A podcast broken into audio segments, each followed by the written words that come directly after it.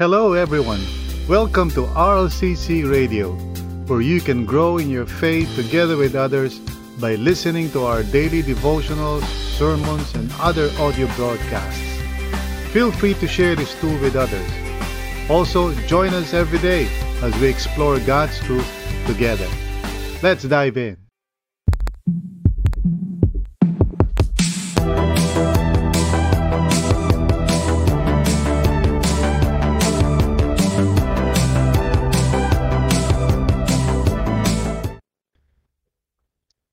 Obeying God is better than professing to believe in Him but not doing what He says. Kasi kahit sabihin natin na naniniwala tayo sa Panginoon, if we do not obey Him, it's tantamount to not really believing in Him. Kasi to believe in Him is to trust in Him. To believe na what He says is right and good and pleasing, no? Uh, pero sometimes nga, it's hard, it's true. I can personally uh, agree to that na may mga times na it's hard to obey the Lord, no? Uh, especially pag mayroong mga consequences. And some of you who are listening right now, siguro you can also attest to this. You can also testify na there are times na means, minsan talaga struggle for you to obey the Lord. And if you're listening, be encouraged kasi hindi ka nag-iisa. Uh, in such situations, no, pag napupunta tayo doon sa ganung mga difficult circumstances, no, difficult to obey the Lord. We are tempted to just please people or ourselves rather than God. Na it, it's logical, you know. I mean, sometimes kasi parang we would just give in to the temptation. Pero we must not do that, no? Kasi obeying the Lord really is uh, very important sa buhay natin bilang mga mananampalataya. Now, the question, of course, is how can we obey God when it is hard to do so. So, ang ating passage today is uh, Philemon, uh, chapter 1. Isa lang naman ang chapter ng Philemon, verses uh, 8 to 25. So, basahin natin. And uh, let's start with verse 8. Therefore, although in Christ I could be bold and order you to do what you ought to do, yet I appeal to you on the basis of love. I, then, as Paul, an old man and now also a prisoner of Christ Jesus. I appeal to you for my son Onesimus, who became my son while I was in chains. Formerly he was useless to you, but now he has become useful both to you and to me. I am sending him, who is my very heart, back to you. I would have liked to keep him with me so that he could take your place in helping me while I am in chains for the gospel. But I did not want to do anything without your consent, so that any favor you do will be spontaneous and not forced. Perhaps the reason he was separated from you for a little while was that you might have him back for good, no longer as a slave, but better than a slave, was a dear brother. He is very dear to me, but even dearer to you, both as a man and as a brother in the Lord. Verse 17 So if you consider me a partner, welcome him as you would welcome me. If he has done any wrong or owes you anything, charge it to me. I, Paul, am writing this with my own hand. I will pay it back, not to mention that you owe me your very self. I do wish, brother, that I may have some benefit from you in the Lord. Refresh my heart in Christ. Confident of your obedience, I write to you, knowing that you will do even more than I ask. Verse 22 And one thing more prepare a guest room for me, because I hope to be restored to you in answer to your prayers. Verse 23 Epaphras, my fellow prisoner in Christ Jesus, send you greetings. And so do Mark, Aristarchus, Demas, and Luke, my fellow workers. Then finally, verse 25 The grace of the Lord Jesus Christ be with your spirit. So medyo mahaba pero you know, it really is together. Ika nga magkakasama ito so we cannot really separate them and so we'll tackle them all at the same time. Tayong lahat po ay manalangin. Dear Lord, uh, thank you so much for your grace. At uh, once again, Panginoon, we draw near to you uh, in anticipation, Lord God, na you would fulfill your promise Sinabi mo na when we draw near to you, you draw near to us. Truly, you are inviting us into your presence, Panginoon. So today, Lord, sa devotions na to, may you speak to our hearts and enable us to understand how we can obey you, Panginoon, even when it's hard. Tulungan mo po kami. In Jesus' name, Amen and Amen. Well, I told you about the background nitong uh, book na ito. It's it's short siyempre, 'di ba? Like I said, pero it's a personal letter of the Apostle Paul to his friend Philemon. At ang context nito ay tungkol sa isang slave si Onesimus na apparently uh, who ran away, no, tumakas from the household of Philemon and uh, somehow na-meet siya ni Paul while he was in prison. So siguro doon siya tumakbo sa Rome And eventually, hindi natin alam kung paano nangyari, but he met Paul. And as a result, he was converted. He became a Christian. And so now si Paul is sending uh, Onesimus back to Philemon with this letter, itong letter niya kay Philemon, hoping that Philemon would take Onesimus back, no? Now, like I said, nung panahon ni uh, Paul at panahon ni Philemon, siyempre nandun na uh, sa sa kanilang bahagi ng kanilang kultura yung slavery. It was not yet uh, ika nga, removed. It was very much a part of their society, their culture. Uh, and please understand, of course, na yung slaves ng panahon nila are basically the ones who are you know, just doing all the work, no? Iba-ibang klaseng mga trabaho. Hindi lang naman yung parang trabaho na demeaning o parang para talaga sa quote-unquote mga slaves. But yung mga slaves nung araw, no, they, sometimes they are administrators, ganyan, nag-handle ng mga businesses, ng mga slave owners. So hindi hindi naman talaga yung parang ano sila, yung alipin talaga na nandun sa mga kunyari plantation, ganyan. May mga ganong slaves of course, but uh, slaves are napakarami nung panahon ni Paul, you know, about one-third of the population according to one historian. So it was very much a part ng kultura nila. So at this point in time, bahagi pa ng uh, ika nga ng society, yung slavery. Pero right at the very beginning ng ano ng Christianity ay unti-unti na nagkakaroon na ng ano ng breakthrough sa area na ito. And in this particular case, si Paul is actually doing something na unprecedented. Ano? Nakikiusap siya na kumbaga kung tutusin, pwedeng parusahan si Onesimus, pwede siyang uh, you know, eh, pwede nga siya ipapatay kung tutusin. Pero, kumbaga, nag-mediate siya, namamagitan siya, no? On behalf of Onesimus para si Philemon would accept him back, no? At uh, hindi siya pinupwersa, pero parang nakikiusap si Paul na huwag niyang tratuin si Onesimus the way most slave owners would probably respond sa ganung sitwasyon. So this was the beginning of ika nga kung tutusin natin a breakthrough you know, sa sa ano na to, sa aspekto na to. And eventually, siyempre, eventually, slavery would be uh, removed, ano. Pero at this point in time, hindi pa. So, yung pinagagawa ni Paul kay Philemon is really very hard. And that's why ito yung topic natin, you know, obeying God when it's hard. Kasi maraming consequences kay Philemon yon. If he was just simply to accept Onesimus back nang hindi niya pinaparusahan, uh, there could be economic and social repercussions and so forth. Uh, kumbaga, maano si ano si Philemon mapupunta sa mahirap na sitwasyon because at that time parang expected na pag may tumakas na slave, kailangan parusahan or else susunod yung iba, you know, gagaya yung iba. So what Paul is asking uh, Philemon to do is to go against ika nga, the usual pattern no, of dealing in this situation. Rather, he is to do what God would want him to do. In other words, obey God even when it's hard. So ang question natin today is how can we obey God when it's hard? So dito sa letter ni Paul kay Philemon, we can see three sources of help, no? Uh, in other words, si Philemon ay binibigyan ng Panginoon ng, ng tulong para magawa niya ito, yung pinagagawa sa kanya, even though it's very challenging sa kanyang sitwasyon. The first uh, source of help is the love of a spiritual mentor, of course in the person of the Apostle Paul verses 8 to 11. Let's look at that, no? Sabi ni Paul, uh, Therefore, although in Christ I could be bold and order you to do what you ought to do.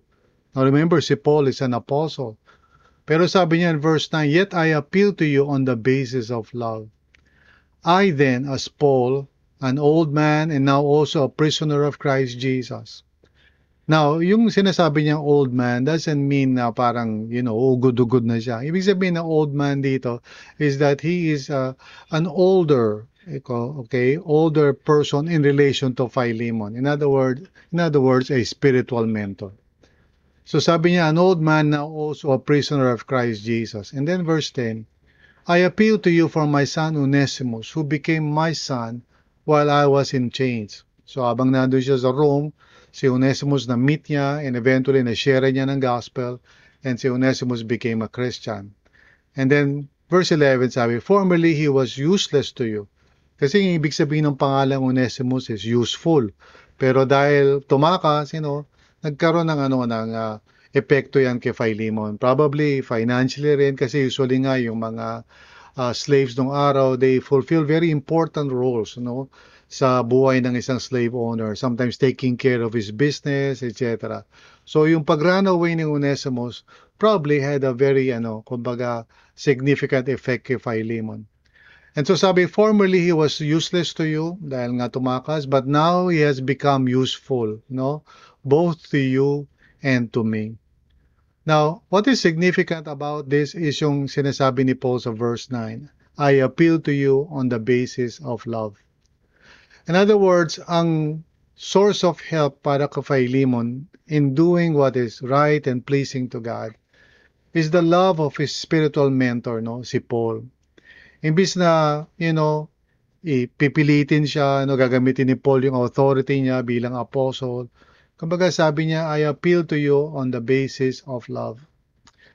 Alam niyo, napakahalaga ng ano, meron tayong mga spiritual mentors, people that we look up to ika nga who are older in the Lord sa atin so that they can provide guidance sa atin and help.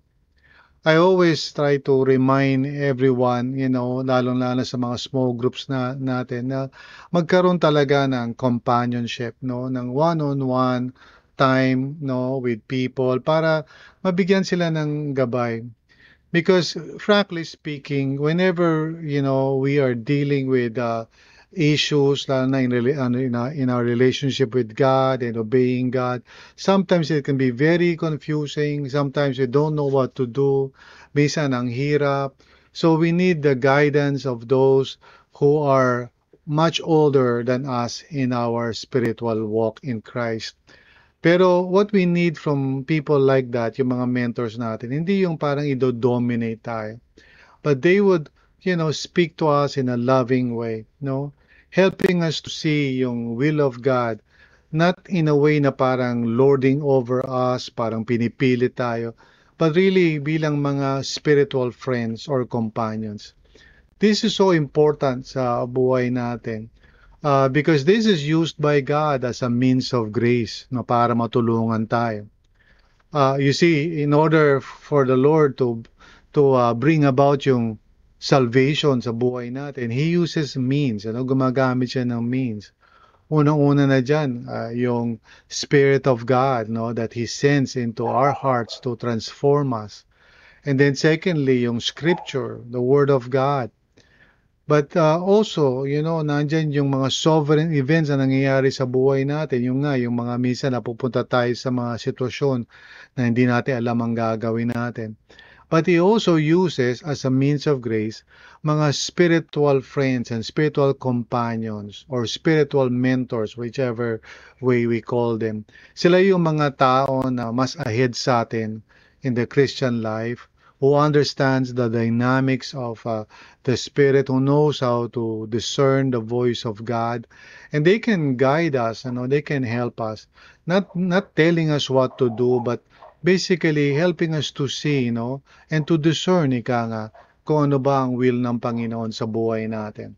So this is the first source of help sa atin. Whenever we are in a situation na parang nahihirapan tayo to obey God, you know, the love of a spiritual mentor is so crucial during such times. Kasi yung mga spiritual mentors natin, they care for us, they love us. Ang gusto na nila ay mapabuti tayo, hindi yung mapasama tayo.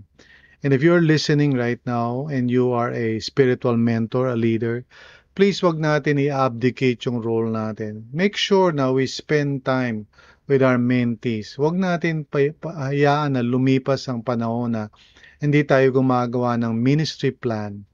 You know, by now, especially for those of you who are from RLCC, na nakaka-receive kayo sa akin ng mga mensahe, no, gumawa kayo ng ministry plan. Each week, each Monday, think about one person na bibigyan mo ng oras o time para kausapin sila at i-encourage sila at tanungin kung ano na nangyayari sa buhay nila. This is part and this is really crucial sa ating ministry, no? For those of you who are not part of RLCC, maybe it doesn't make any kind of sense sa inyo or wala kayong ganyang experience. But do pray, no, na in your churches na magkaroon ng structure for spiritual mentoring and companionship, no? Uh, you can ask uh, some of our leaders also uh, kung gusto nyo, maybe yung friends nyo from RLCC, how we do that. Kasi this is so crucial sa ministry, the ministry ng RLCC. And uh, I hope and pray na everybody has a spiritual mentor, no? Uh, kaya lang hindi lahat ng churches are practicing this kind of uh, discipline. So anyway, yeah, that's the first source of help. The second one is our freedom in Christ. You know, yung freedom natin is freedom kasi in, in the Christian sense is not just the ability to do whatever you like, but actually freedom in Christ is to do what you ought to do and what you must do in obedience to Christ. Yan talaga ang true freedom. And so let's look at uh, verses, uh, you know, 12 to uh, 16 in our passage. Sabi sa verse 12, I am sending him who is my very heart back to you. So Onesimus is somebody very close to Paul.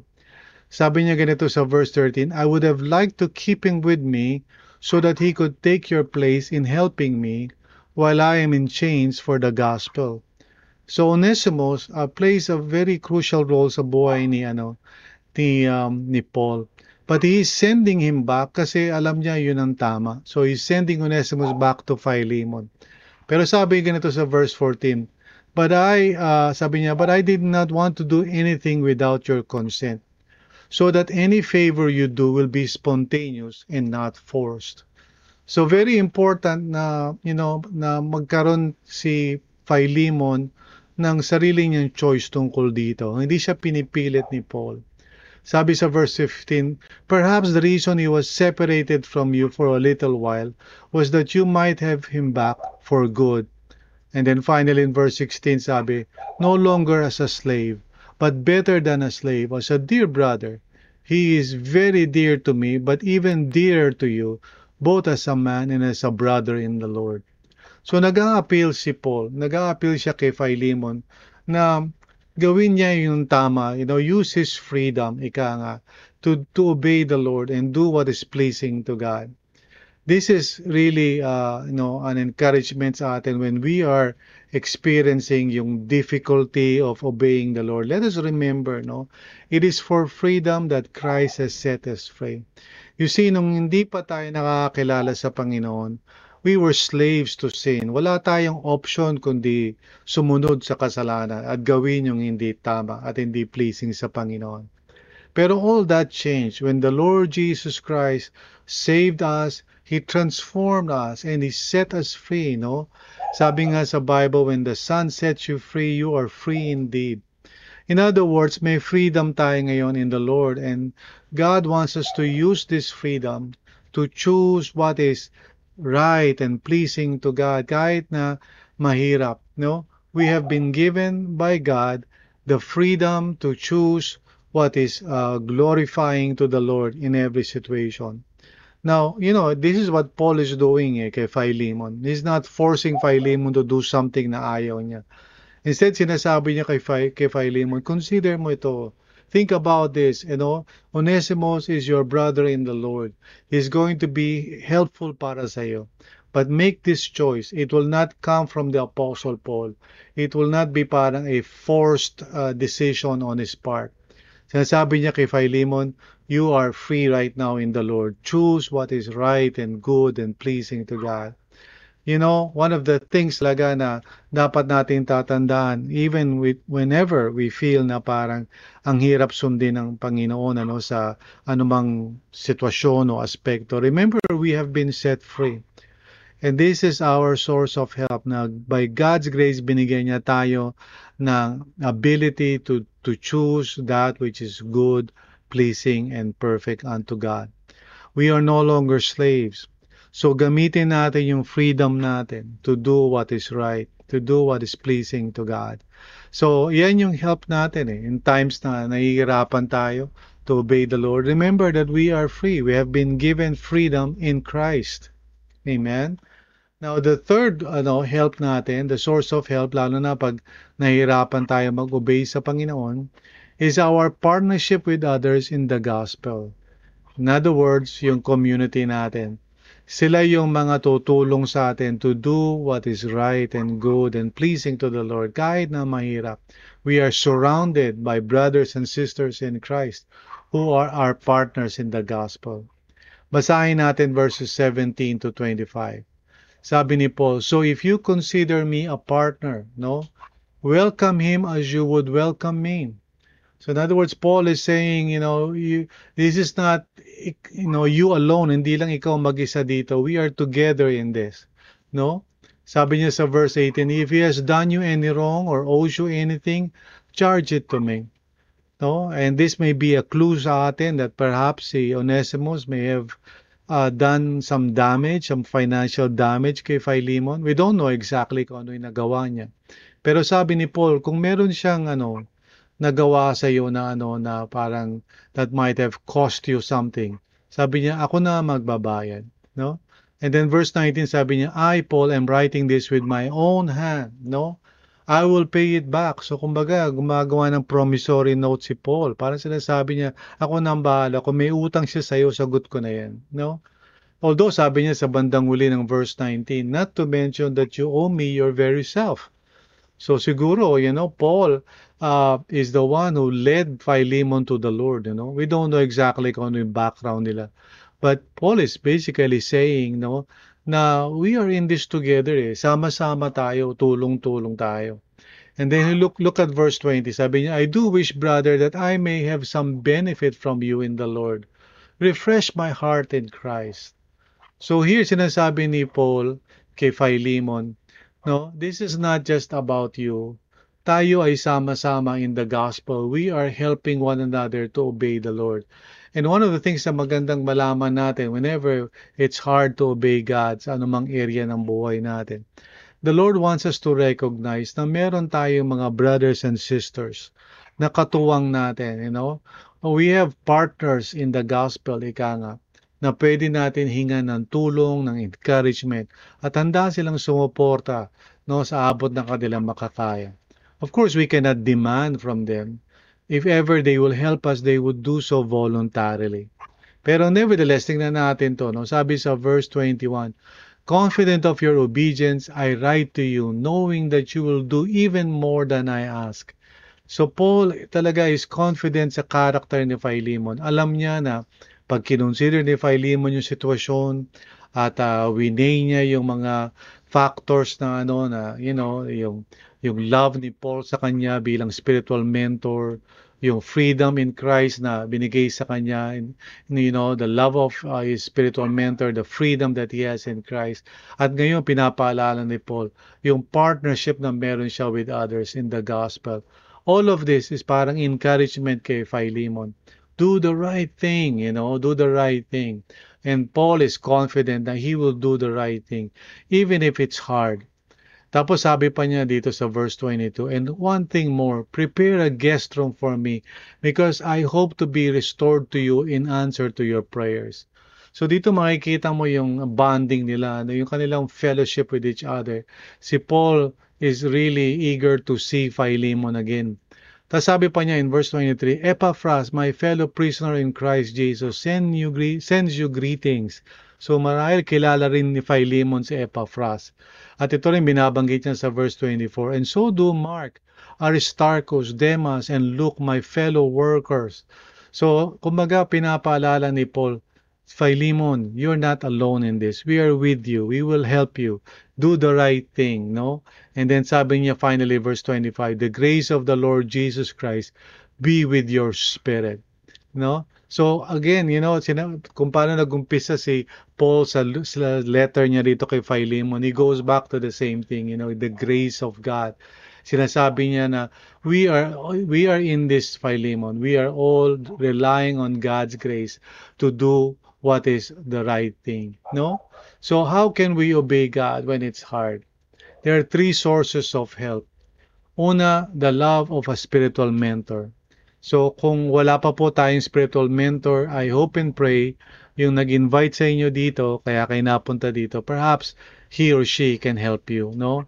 Now sa RLCC naman, ang ine-expect natin mga spiritual mentors would be the core teams and also the pastoral staff para naman sa mga core teams. In other words, if we do this right, kung lahat tayo were willing to meet uh, one another in the Lord, you know, at para maparamdam yung pag-ibig ng Panginoon. Nothing is too hard. Kahit na may mga hinaharap tayong sitwasyon na feeling natin di natin kaya, uh, the love and support of our spiritual mentors would encourage us. Also, our freedom in Christ, of course. The freedom that we have in the Lord, pwede natin gamitin yan to choose that which is good, pleasing, and perfect unto the Lord. And finally, yung partnership natin with others in the gospel. Tulong-tulong tayo. Kaya napakahalaga ng communityship. That's what we call yung strategy ng RLCC, communityship. It's the art and method of building real communities of faith kung saan nagkakatulungan tayo in knowing and experiencing and worshiping and serving God together. So tulong-tulong po tayo. Kaya ito po yung ano natin, idea natin for today. Obeying God is always better, even if it's harder sometimes.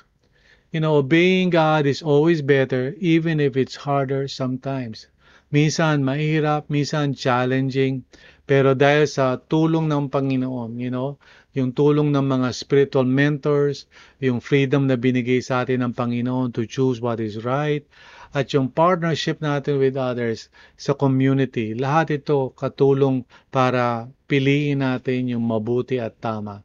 And I can only imagine si Philemon, you know, in a, you know, yung situation niya parang napakahirap kasi he has to do what is not uh, parang commonly uh, done uh, during that time sa kultura nila. He's going to receive back si Onesimus and by implication siguro he will forgive Onesimus he will not punish him punish him and who knows baka maybe even set him free kasi nung, nung unang panahon posible yun that you can actually set a slave free if you want to so you know all of that is possible although si Paul is not saying directly na itong gawin mo Philemon pero Philemon is being given by God an opportunity to obey the Lord kahit na parang challenging yung situation. At kapag naiisip niya yung consequences, I'm sure naiisip niya, Lord, paano ko to gagawin? But through the help of the Apostle Paul, as his spiritual mentor, through the freedom that he has in Christ, you know, that he has received in Christ, and also yung partnership ng community, all of that are uh, ika nga ginagamit ng Lord to motivate and help Philemon to do what is right. Now, what is what about you? Okay? Are you in a situation na parang God is asking you to do something at nahihirapan ka? Remember, you know, hindi ka nag-iisa. Okay? There are brothers and sisters and sisters in Christ na willing to pray with you, to uh, pray for you, tulungan ka. Uh, hopefully may mentors ka who can help you discern to do what is right and good. And remember, you, in Christ you are free. Hindi ka na alipin, no? You can choose the right thing. I hope na through these devotions, ma-encourage ka to obey the Lord kahit na mahirap ang sitwasyon. So tayong lahat po ay manalangin. Lord, maraming salamat sa iyo. Thank you for your grace. Thank you, O Lord God, na you have uh, given us once again yung wisdom mo, Panginoon. na we can obey, Lord. Kahit na minsan challenging, mahirap. But by the grace of God, we can choose the right thing. Lord, tulungan niyo po kami in our daily walk na ma-discern namin kung ano yung mabuti at tama. And when it's hard to obey you, Panginoon, remind us of the the help that we have all around us, the community of faith, our spiritual mentors, the freedom that we have in Christ. Lord, remind us para hindi kami matalo ng feeling namin, ng hesitation namin. Instead, that we will choose to obey you no matter what. Salamat po, Panginoon. Thank you, Lord. We praise you. In Jesus' name, amen and amen. Thank you for listening to this episode. We hope you were encouraged and edified to continue following the Lord and growing in your faith together with others. If this content helped you, consider sharing it with others. Also, if you would like to support this ministry, please visit solo.to slash rlccphil. That's solo.to slash rlccphil. See you again.